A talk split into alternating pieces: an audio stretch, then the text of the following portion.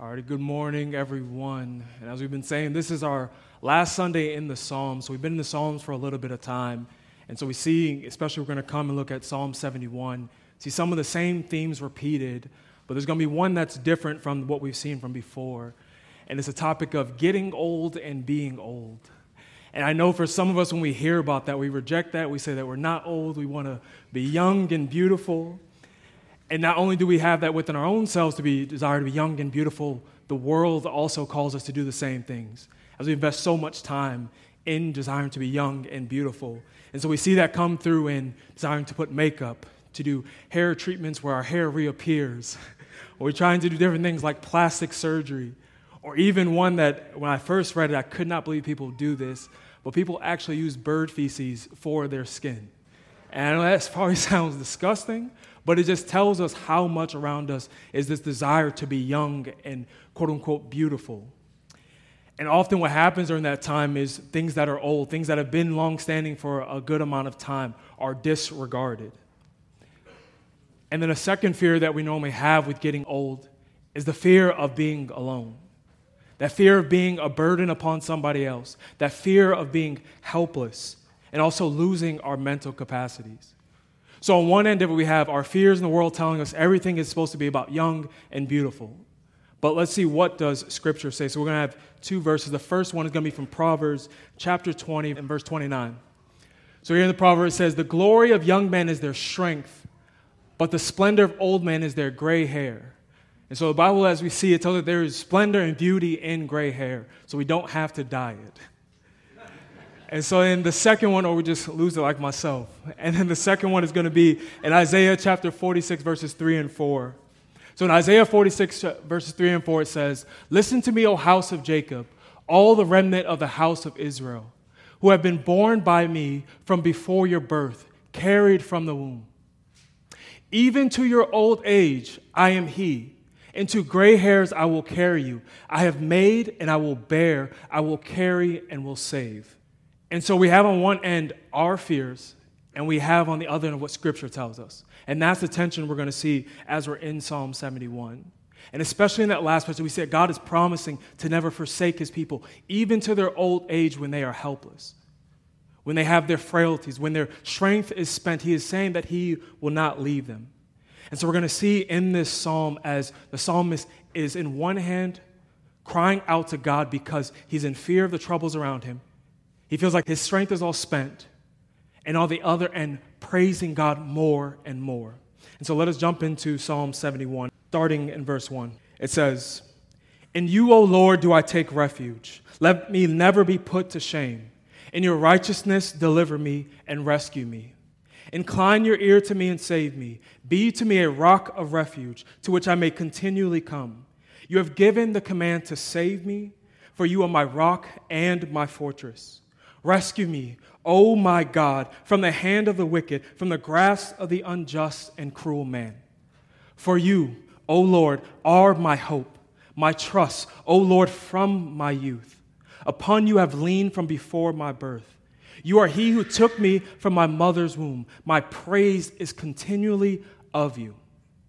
I have been as a portent to, to many, but you are my strong refuge. My mouth is filled with your praise and with your glory all the day. Do not cast me off in the time of old age. Forsake me not when my strength is spent. For my enemies speak concerning me. Those who watch for my life consult together and say, God has forsaken him. Pursue and seize him, for there is none to deliver him. O God, be not far from me. O my God, make haste to help me. May my accusers be put to shame and consumed. With scorn and disgrace, may they be covered who seek my hurt. But I will hope continually and will praise you yet more and more. My mouth will tell of your righteous acts, of your deeds of salvation all the day, for their number is past my knowledge. With the mighty deeds of the Lord God, I will come. I will remind them of your righteousness, yours alone. O God, from my youth you have taught me, and I still proclaim your wondrous deeds. So even to old age and gray hairs, O God, do not forsake me until I proclaim your might to another generation, your power to all those to come. Your righteousness, O God, reaches the high heavens. You who have done great things. O God, who is like you? You who have made me see many troubles and calamities will revive me again. From the depths of the earth, you will bring me up again. You will increase my greatness and comfort me again. I will also praise you with the harp for your faithfulness, O my God. I will sing praises to you with the lyre, O Holy One of Israel. My lips will shout for joy when I sing praises to you. My soul also, which you have redeemed, and my tongue will talk of your righteous help all the day long. For they have been put to shame and disappointed who sought to do me hurt. Let us pray. Lord, there's so much here.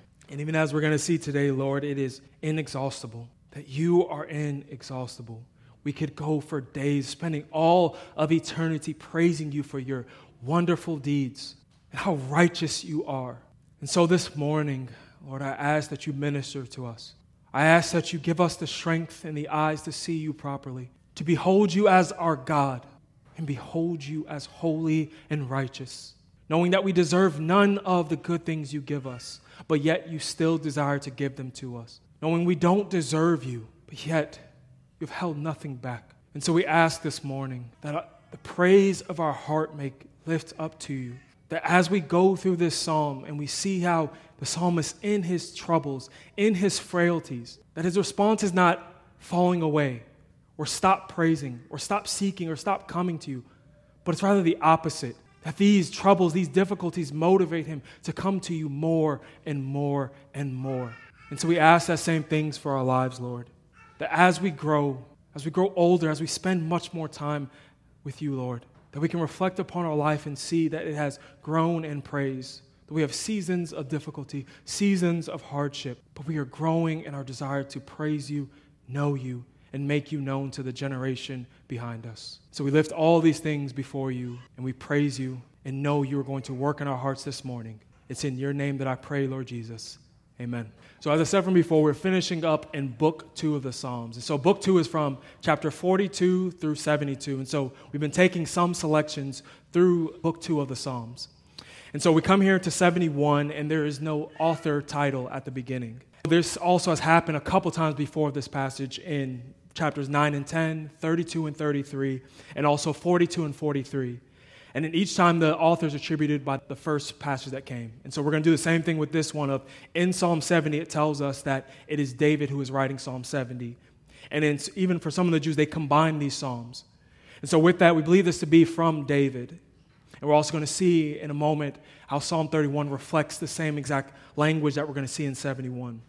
As far as the circumstance and situation, it's speculated to be when Absalom revolts. So one of his sons comes to take over the throne, and essentially David has to flee, and this is in his older years. And so he's fleeing from his son who has taken over. But even if it's not that particular situation, we know for David this has happened to him many times in his life. Many times when he's been persecuted, many times when his life has been in danger, and we see him calling out to God. And so the way that I've set it up is that from verses 1 through 4, it's going to be a plea. And it's going to be this rhythm of plea and praise. And then verses 5 through 8, there's going to be a praise. And then 9 through 13, again, a plea. And then we begin in 14 through 24. It's this beautiful, just praising God over and over and over again. And so, because this is a much larger passage of 24 verses, we're not going to dig deep into every single verse. And so, I encourage you, if there's anything that I go over that you do want to hear more about, grab me. There's much I would love to talk about this psalm, but it's a large passage, so we're not going to dig deep into every single verse. And so, with that, let's get started in verses 1 through 3. So, starting in verse 1, it says, In you, O Lord, do I take refuge. Let me never be put to shame. In your righteousness, deliver me and rescue me. Incline your ear to me and save me. Be to me a rock of refuge to which I may continually come. You have given the command to save me, for you are my rock and my fortress. And so, as I said from the beginning, that this is a theme that we've seen from before. And this is actually identical to what you'll see in Psalm 31, verses 1 through 3. We see the, the same exact beginning. We've seen David call God his rock, his refuge, and his rescuer throughout this book two of the Psalms. And so, why does David keep calling God by these titles? And it's simple it's because God is consistent, dependable, and able to protect him. And so, because of this, David will continually come to him, as he says in verse 3, because he knows the one who he can put his hope in. He knows the one who is, keeps his security, and he knows the one who is going to save him. And so David brings out this timeless principle of returning back to the well, returning back to where you know you will find particular things. So let me give you a couple of examples. So one of them may be if you're having somebody over for dinner and you want to impress. We all have that go to meal. Or if you're maybe not that skilled in the kitchen, you have that go to restaurant. And so, in different ways, we have these things that we return to when we desire to show people. What about more serious things?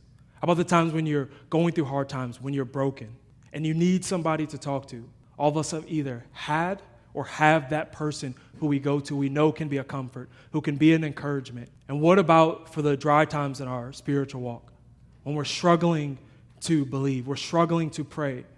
There's many things in our life that God has given us that we can return to, whether, whether it's a book, whether it's a sermon, whether it's a place, whether it's a refreshing conversation. And so David is showing us this principle of returning back to where you know you can find these things.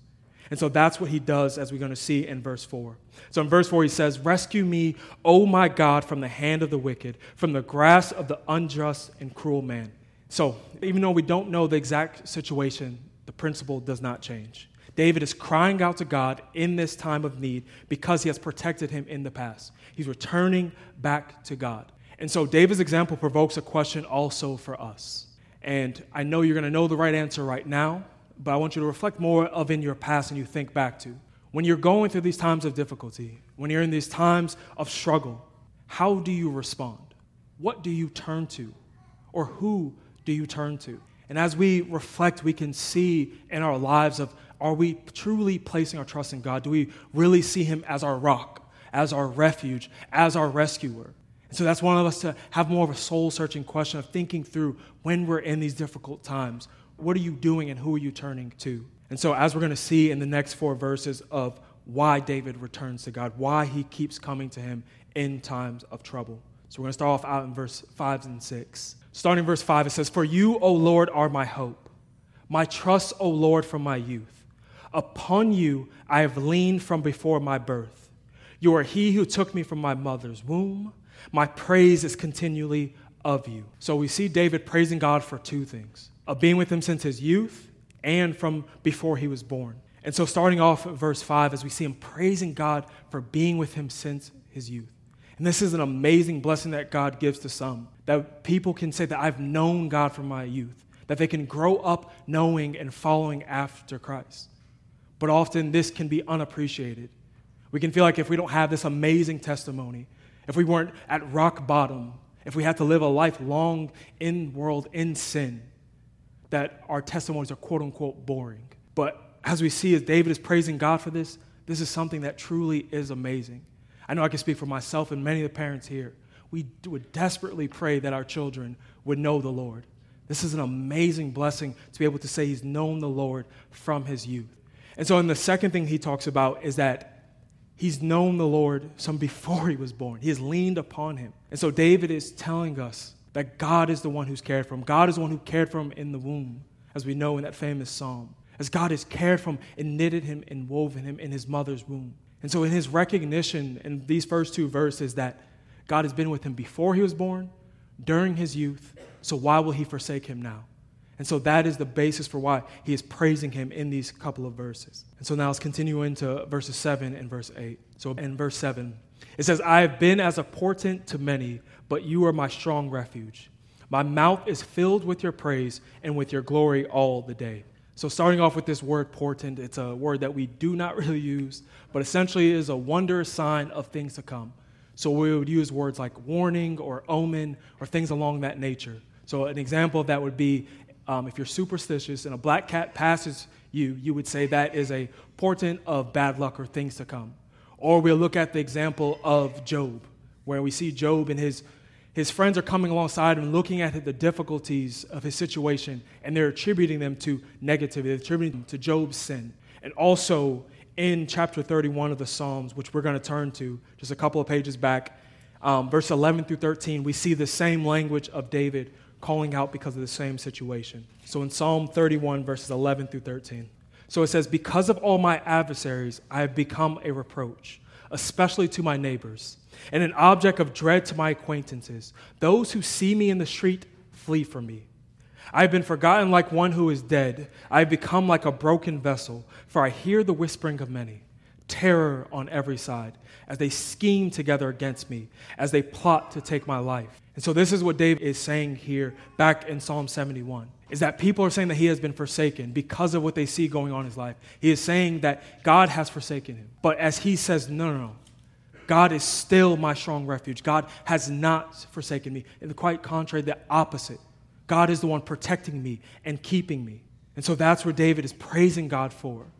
And then he begins his descent back into pleading as we get back into verse 9. He says, Do not cast me off in the time of old age Forsake me not when my strength is spent. This is one of the reasons why David is crying out to the Lord. Is that he is in his time of old age. His strength is spent, he's frail, and he's needing God to be there with him. He's calling out for God to not forsake him. And there's something interesting that I was thinking about as I was going through this passage of why is David calling this out? He knows the truth. He knows it. He's seen it, as he said before, God has been with him since his youth. And there's something that I believe David's doing here, but also that we do in our lives. We often portray our own insecurities onto God.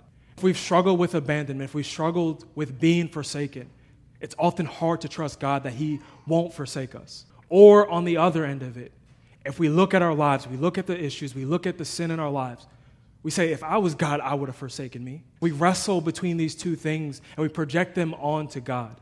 But as we read from Psalm 41 and Psalm 46, thank God He is not like us that he is so much different than us, that his love is steadfast, that he cares for his people, and that he does not forsake them in times of trouble. But he carries them, he loves them, he cherishes them, and he will save them. For us, as we get older, as we're in our old age, of holding on to these promises because life can hit us in so many different ways that we feel like God has forsaken us. But in those struggles, as we did from the beginning, not allowing our fears in the world to tell us how we're to operate, but allowing God's truth and His word to be the one who dictates how we operate. And so trusting God that He will not forsake His people. And so, upon this basis, he begins to appeal to God in verses 10 and 11. So, in verse 10, he says, For my enemies speak concerning me. Those who watch for my life consult together and say, God has forsaken him. Pursue and seize him, for there is none to deliver him. Quickly, in this passage, just 10 and 11, his enemies conclude wrongly. They're looking at his situation and saying, God has forsaken them, and wrongly desire to pursue after him because of this. And it's similar, as I said back with Job, of his friends wrongly concluding based off of external circumstances of what God has done. And then David continues on in verses 12 and 13. He says, Oh God, be not far from me. Oh my God, make haste to help me.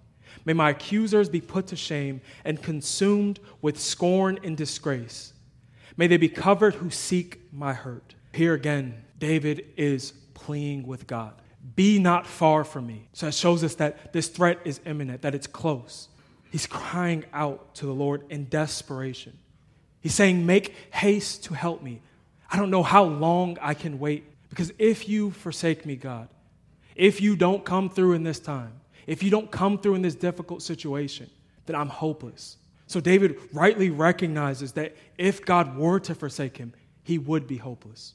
And this desperation that we see from him makes the shift into the next verse pop right off the page. And so let's look at the next verse in verse 14 as David responds. In verse 14, he says, But I will hope continually and will praise you yet more and more. And like I said at the beginning of David, from here through the rest of this passage, just begins to praise God. And if you've noticed, there's a word that just popped up again. That's it's the third time that it's came here. So it's the word of continually. So starting back in verse 3, where he says he will come continually. In verse 6, he says he will praise continually. And now, in verse 14, he says he will hope continually. And so what David is saying, he's saying, You are the rock of refuge that I will come to continually, that I will hope continually, that I will praise continually. And he's setting his security his joy and hope in God as a pattern of life. And I say pattern of life because, as he says, more and more. It's not just a one time occasion. It's not that he just did it one time and he was good, But this is something he was going to do more and more. His praise of God was going to grow. It was going to continue to grow as he went through each experience with the Lord. And again, David's example provokes questions for us as we look at our own lives and we see David praising God more and more. Is our life also marked by this? Do we see ourselves praising God, having the ability to thank God even for things that we would regard as simple? Do we take time to just adore God for being sovereign, for being gracious, to, for being just? And this is a part of the Christian walk that we will grow in our praise of Him. And often praising God can become neglected. Often we can only think of, God, what do I need? Give me this. I need this. I'm in difficulty. And though praise is primarily about obedience to the Lord, there's also a value for us in it. Something that praise does to us, it changes us. And the picture I thought of is, is actually of taking a picture, because praise is often like taking a picture. And so just imagine when you're trying to take that picture and you have the camera and you're trying to aim at whatever the object is. And the object is blurry until you're able to settle in upon it. And then the background, if you have a camera, you focus in on it. And the things around it begin to become blurry and the object becomes clear. And it reminds me so much I'm going to sing a little bit, but it, it reminds me so much of an old hymn about turning your eyes upon Jesus. And so it goes, Turn your eyes upon Jesus. Look full in his wonderful face, and the things of earth will grow strangely dim in the light of his glory and grace. it's such a wonderful thing to just stop and praise our Lord. And it helps our situation to fade, to become blurry. That things don't look as bad, don't look as difficult, because we're focusing on the one who cares for us, the one who saves us, the one who cherishes us. And that's one of the amazing things that God has gifted us in the ability to praise Him. Because God does not need our praise. Need is for creatures, need is for His creation. But He wants and He desires for it. It helps to foster our relationship with Him, it causes our hearts to be changed. That's one of the amazing things God has given us about praising Him. And we're going to see David's tone and language just keeps getting better and better as he praises God. So, getting on to verse 15 and 16. So, in verse 15, it says, My mouth will tell of your righteous acts, of your deeds of salvation all the day, for their number is past my knowledge. With the mighty deeds of the Lord God, I will come. I will remind them of your righteousness, yours alone. So, as he talks right here of God's deeds being past his knowledge, there's a passage from Job 26. And if you know anything about Job, Job is going through dark times, going through troubling times. And he says something amazing about just who he is. And so, Job 26, verse 11 through 14. So it says, The pillars of heaven tremble and are astounded at his rebuke. By his power, he stilled the sea. By his understanding, he shattered Rahab. By his wind, the heavens were made fair. His hand pierced the fleeing serpent. Behold, these are but the outskirts of his ways. And how small a whisper do we hear of him? But the thunder of his power, who can understand? It's amazing that even as we have the scriptures, even as God has revealed himself, there's still so much that we're going to be able to learn and enjoy about him in heaven. When we are redeemed, when all things are made new. And that's an encouragement for us that what he has done is inexhaustible, that we will never run out of reasons to keep praising him. There will be never a time when we cannot still learn much from Scripture. There are many people who have spent many years of their lives just going over passages. How much more the entire Bible? And so that's a beautiful thing that God is inexhaustible. We will never exhaust. We will never exhaust the ability to just keep praising him more and more and more. And so we see David praising God for this. And then in verse 16, he says, With the mighty deeds of the Lord God, I will come. I will remind them of your righteousness, yours alone. So when we read this, I know it's easy to, to think of the Pauline way of righteousness, but he's not talking about that particularly here. More so, what he's getting at is God of being just and upright in his character. And that's the righteousness that he's talking about. And the reason why he's telling of God's righteousness and his alone is because God is faithful to his promises by cherishing, defending, and delivering his people. And so he's appealing and saying, I'm going to tell people of how God is true to what he says. This is what he's going to praise about. This is what he wants the next generation to know, which we're going to start looking at in the verse 17 and 18. So let's jump into 17 and 18. So it says, O God, from my youth you have taught me, and I still proclaim your wondrous deeds. So even to old age and gray hairs, O God, do not forsake me until I proclaim your might to another generation, your power to all those who come. In verse 17, he just reiterates again that God has taught him from his youth. He's proclaiming who God is. And then in verse 18, he talks about getting older and he does not want God to forsake him. And it's interesting of why he does this because he says, not, hey, can you let me kick back on the beach? Can you let me retire and, and get new hobbies? I just want to relax. I'm getting old. I just want to go sit to the side. But it's amazing of what David's retirement plan is. His retirement plan is he wants to continue to work for the Lord. He wants to continue to proclaim who God is and what he's done to the next generation. And this is so important for us as believers because many heresies and problems and issues in the church is based off of two things it's off of misunderstanding of who Christ is and what he's done. And so this is important for David he wants to proclaim who God is and what he's done to the next generation because he sees that as so crucial to the faith of Israel. And we see that also so crucial to the church today. So that is one of the benefits of having those who have been in the faith for a longer time, who have spent time knowing the Lord, who have spent time serving him, have seen him work in their lives. But also for those of us who are younger, can we also do these same things of proclaiming to the next generation? And yes, we can because age is just not about the number, but it's primarily about the experience and wisdom that has been gained through time. Just because you're older doesn't mean that we're wiser. And just because you're younger, it doesn't mean that you're not smart enough or able to speak. But it's about the experience and wisdom that we have learned with the Lord the call for us today as we seek to apply this to us in this time.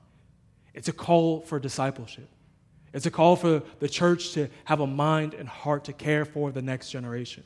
And I know often two of the main problems that we see when it comes to pouring into other people, telling them of who God is and what He's done, can be either time or people. The first one being of with time. Often we'll say we just don't have the time. Our lives are so busy, there's so much stuff going on, I just don't have the time.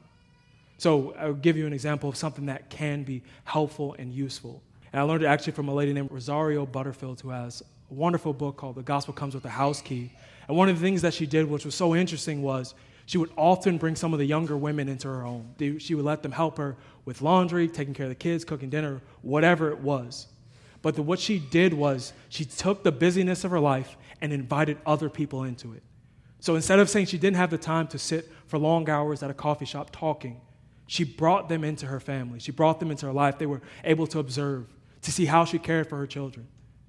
And the same thing we can do that with the guys. That we can bring other guys along us as we're running errands or whatever it may be. But the point of it all is seeking to pour into the next generation and not using the busyness of life as an excuse. But what about for those of us who are younger who desire to be mentored or discipled for an older believer and they haven't come alongside us? I would encourage you also go to them. If you see somebody who is praising God and you enjoy their character and you see that they love the Lord, go to them and say, hey, listen, I enjoy what I've seen the Lord doing in your life. Can you teach me? Can you come alongside me? And taking that upon ourselves to be cared for by those who know the Lord and who have spent much time with Him. So, either if you're older, pouring to younger, or younger, seeking from the older, the goal is for all of us to be pouring into one another. And so that is the question for us is do you seek to disciple the next generation? Do you care that the next generation knows about Christ, that they know who he is and what he's done? That is what David is getting at here in verse 18. And then he continues on what he's going to speak more of. So again, he praises God in verse 19 and in 20. So he says, Your righteousness, O God, reaches the high heavens. You who have done great things, O God, who is like you? You who have made me see many troubles and calamities will revive me again from the depths of the earth. You will bring me up again. So, shortly in verse 19, he continues to praise him and asks a rhetorical question. And that rhetorical question sets up what he's talking about in verse 20. And so, here David is calling out, saying, his, The Lord has allowed him to see troubles and calamities. So he doesn't say it's somebody else, it was some other issue, but he attributes it rightly to the Lord because he's saying it is under the sovereign hand of the Lord that he has gone through these difficulties. And here, David is showing us his confidence in God because he knows You are the one who has allowed me to go through these things, so I know you will be the one to bring me out again. David is reflecting upon his past. He's saying, I've gone through difficulties and been revived. I've gone through troubles, and you have brought me up again. I've seen you do this in my past. I know you will not stop doing it now. And that's what comes with just experience. It comes with experience of knowing the Lord, of walking with Him, of knowing that, that difficult situation, of feeling like you can't pay that bill, or feeling like, what are you going to do for work, or how are you going to get that next meal, or whatever that situation may be. After time and time again of seeing the Lord come through, it brings a certain level of peace to not be as overwhelmed. And we see David here, that's what he rests in as he proclaims this. That you've done this in the past, you will do it again. And he says again in, in verse 21 You will increase my greatness and comfort me again. Just reiterating what we've been talking about, that the Lord will restore him. And even if it wasn't in this lifetime, he knows the Lord will restore him after. And that is the hope of the believer. No matter what situation we go through, no matter what difficulty, trouble, calamity, whatever it is, the Lord will restore us at some time. And we can hope and trust in him despite how hard and difficult certain circumstances may be. Now we come to the peak, the final passage, as we look at 22 through 24. So starting 22, it says, I will also praise you with the harp. For your faithfulness, O my God, I will sing praises to you with the lyre. O Holy One of Israel, my lips will shout for joy when I sing praises to you, my soul also, which you have redeemed. And my tongue will talk of your righteousness, your righteous help all the day long. For they have been put to shame and disappointed who sought to do me hurt. So, as I said, this is the beautiful David making these vows of praise to God, how he's going to praise God.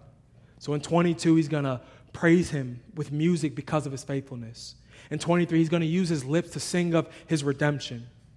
And in 24, he's going to praise him because he has brought victory over his enemies. And though we get to do this on an individual basis, there's something just amazing about coming together and doing this corporately of praising God for all the stuff that He's done, praising God for how He has delivered His people, praising God together as we see His faithfulness. And as we're going to get to do that in a moment, there's some stuff that I want to think about before we get to sing our last song. So as we come to this conclusion, there may be a passage up on screen. We're going to go through two of them. So Psalm 149 and Colossians 2. So the first one's going to be Psalm 149, verses 1 through 4. So let us look at some of the language that Scripture gives about praising God. So, Psalm 149, starting in verse 1, it says, Praise the Lord. Sing to the Lord a new song, his praise in the assembly of the godly. Let Israel be glad in its maker. Let the children of Zion rejoice in their king. Let them praise his name with dancing. Make melody to him with tambourine and lyre. For the Lord takes pleasure in his people. He adorns the humble with salvation. The psalmist is calling us to praise God with everything with music, with dancing, with shouting for joy. And I know often, especially with those last two of dancing and shouting for joy, we can get in our own heads and get uncomfortable. We can start to think, well, what is the other person going to think about me singing or dancing or whatever it may be? So we can feel uncomfortable about these things. Or we have the sense of we have a really bad voice like myself. And we can fear, well, my voice isn't beautiful. Well, it doesn't sound like the next person. But we see, what does he say to sing? He doesn't sing, say sing with beauty, but sing with joy. It's about the heart that matters in our singing. It can be vain. There's plenty of times the scripture talks about people praising them with their lips, but their heart is far from him. And so the singing that is desired, the shouting is with joy. So whether you can sing well, whether it's beautiful or not, sing with joy for what God has done. And then the last one of dancing. I know it's one another one where it may feel uncomfortable, but there's a passage in um, 2 Samuel 6, 21 through 22 that I want you guys to turn to and see as David, as he was praising God, as the ark was returning, and it says that David was dancing with all his might. And I laughed when I thought of that imagery, like what dance moves was David doing? And he was so excited. But it says that he was doing this with all his might. But down in verses 21 through 22, we see how his wife tries to rebuke him, and his, his response is in 21. And David said to Michal, It was before the Lord who chose me above your father and above all his house to appoint me as prince over Israel, the people of the Lord. And I will celebrate before the Lord. I will make myself yet more contemptible than this, and I will be abased in your eyes. But by the female servants of whom you have spoken, by them I should be held in honor. So that's another one of those challenges we feel like it's not dignified to be shouting or praising God or even two stepping a little bit. but the reality is, as David says, is God has chosen me what he's done. I can't help but celebrate. I can't help but praise him. And that's the reality that if we think about it, we do it in other circumstances. Many of us love sports. It's Sunday, want to watch football. And I can count on it. There will be many of us who will get excited, who will be shouting for joy at whatever the competition is. And so it's not that we don't have the ability, it's not that we can't get excited about things. It's often that we try to restrict ourselves. And I know this very much personally. And God really convicted me of this as I was going through this of just why are we so afraid? Why are we so afraid to shout for how amazing and just celebrate what God has done for us? Don't be afraid to raise your hands and shout for joy as we praise Him. We're going to close out with our last passage in Colossians 2, verses 13 through 15. But as we close in this passage in Colossians, and we see David as he called out to God and he praised God for saving him from his enemies. And we see often in the Old Testament that there are realities that are seen, that there are things that foreshadow greater realities in the New Testament. And we're going to see one of these here that David had real physical enemies, and often we will not be threatened for our lives for Christ. But we do have spiritual enemies, and we see how Christ has conquered these enemies. In Colossians chapter 2, verses 13 through 15, to see how Christ has done the same thing that we see David attributing God doing for him. Colossians 2, starting in verse 13. And it says, And you who were dead in your trespasses, in the uncircumcision of your flesh, God made alive together with him, having forgiven us all our trespasses by canceling the record of debt that stood against us with its legal demands. This he set aside, nailing it to the cross. He disarmed the rulers and authorities and put them to open shame by triumphing over them in him. And this is what we celebrate. We celebrate what Jesus has done. That by the blood of his cross, we can celebrate and we put our faith and trust in him. This is the amazing and good news that we have.